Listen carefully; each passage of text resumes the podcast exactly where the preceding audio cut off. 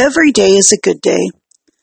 My husband gave me a necklace for Christmas one year with a pendant attached that reads, Each day is a gift from God. Not only is the message food for thought, but it's amazing that I got a necklace at all. Wasn't even on my Christmas list. God is the creator of time. He created the sun and the moon, so there would be day and night. The Bible also mentions months and years. Each day is 24 hours long. Assuming that you sleep 8 hours every night, that leaves 16 hours for you to make a difference with. This gift of today and every day from God is something that we can't return to the store to get what we really want or regift it to someone else. It is ours alone and it is our choice as to what to do with it. So now that we realize that this day is a gift from God, what will you do with it?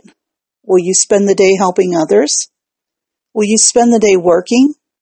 Instead of wasting the day doing nothing, you could help spread the gospel. Or you could spend quality time with your family. The choice is yours. Only God Himself determines how many days we will live. Someday your days on earth will be over, and God will come to call you home. When that happens, will you have made the most of the days He has given you?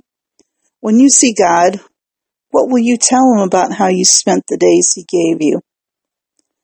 Thanks for listening.